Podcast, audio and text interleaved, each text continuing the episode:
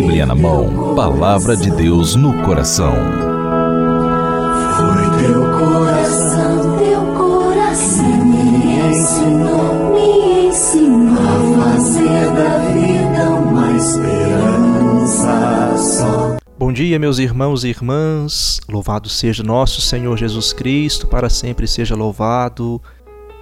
Comecemos o nosso dia meditando o Evangelho de hoje, que está no capítulo 9 de Lucas, dos versículos de 1 até o versículo 6. A igreja celebra hoje a memória de São Pio de Peltreutina.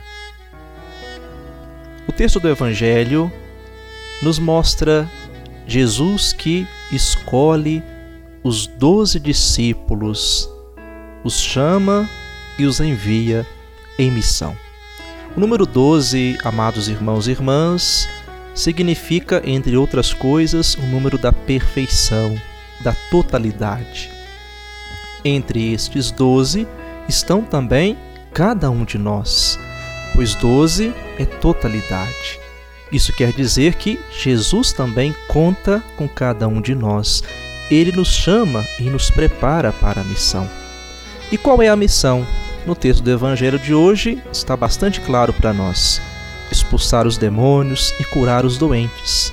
Não é uma função de exorcistas nem de médicos. É o sentido figurado da missão de promover a vida, ajudar a dissipar os males que a atingem, seja ele qual for.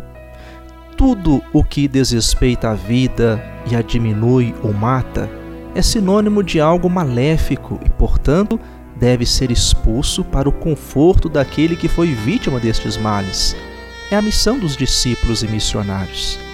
Para esta missão é preciso despojamento, e isso está implícito no pedido para que os discípulos não levassem nada pelo caminho, nem bastão, nem sacola, nem pão, nem dinheiro, nem duas túnicas. É um despojamento total. Para sermos discípulos e missionários, para seguirmos Jesus verdadeiramente, é preciso um esvaziamento de nós mesmos, tomarmos nossa cruz e seguirmos. Nossa missão, amados irmãos e irmãs, é fazer o bem. Por isso que Ele nos resgata do pecado, dos exílios ou de qualquer situação de opressão e nos envia em missão.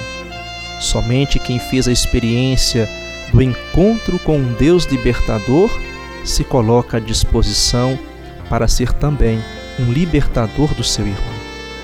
Que a palavra de hoje, amados irmãos e irmãs, nos torne mais humanos e sensíveis às necessidades e sofrimentos de nossos irmãos e nos mova para algo que transforme a sua vida em vida plena.